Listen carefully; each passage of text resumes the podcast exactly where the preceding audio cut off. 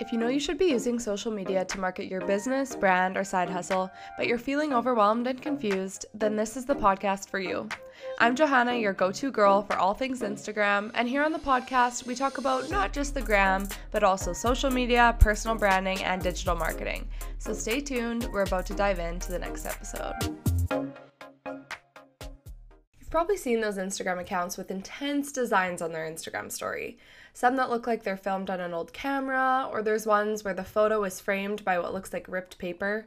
Then there are the stories with multiple photos or video clips within one slide. I mean, how do they do that? Of course, it's all thanks to secondary apps.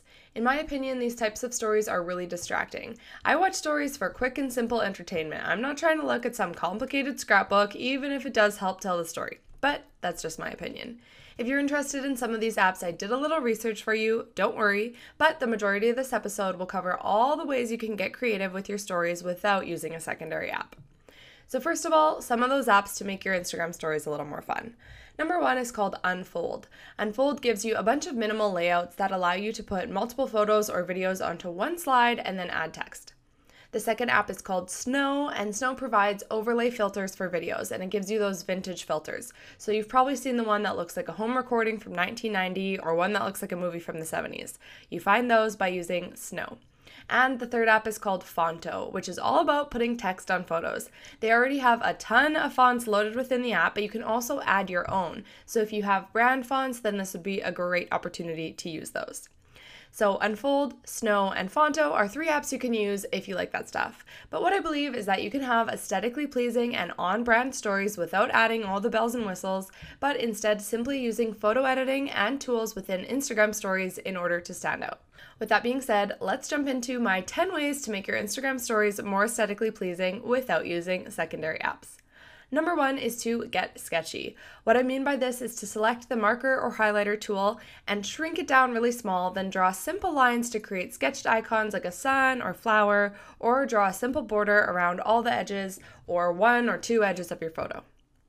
Number two is to double layer a font. For this, you choose one font and type out the same word two to three times, each on its own layer.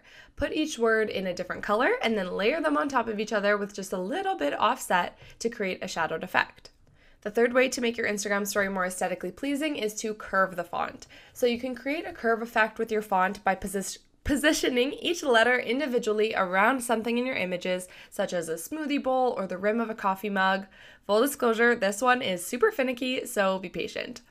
Number four is to mix up the fonts.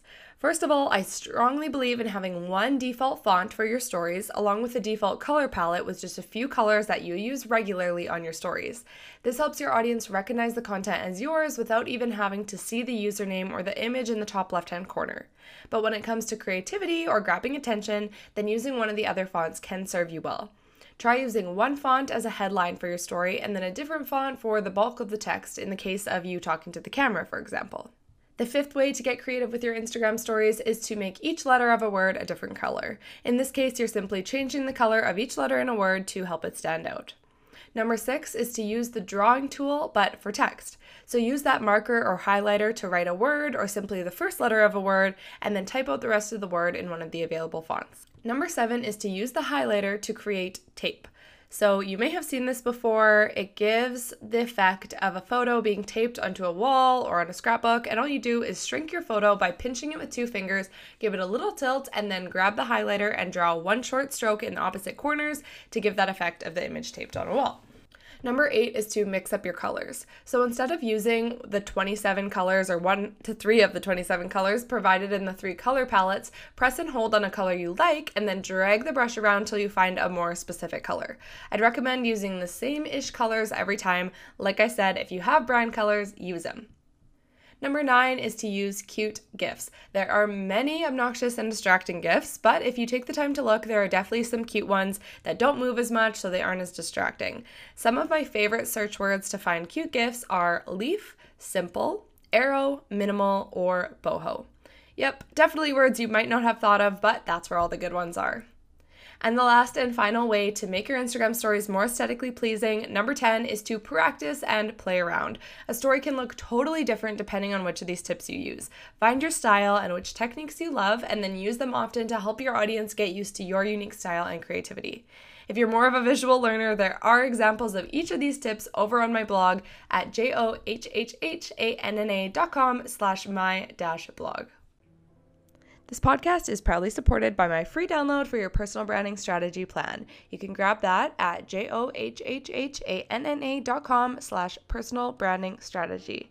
And last thing, I'd be totally thrilled if you'd rate my podcast and leave a review. I'm just getting started, but I have lots to say and you'd really be helping a girl out. Chat soon, and until then, I'll see you on the gram.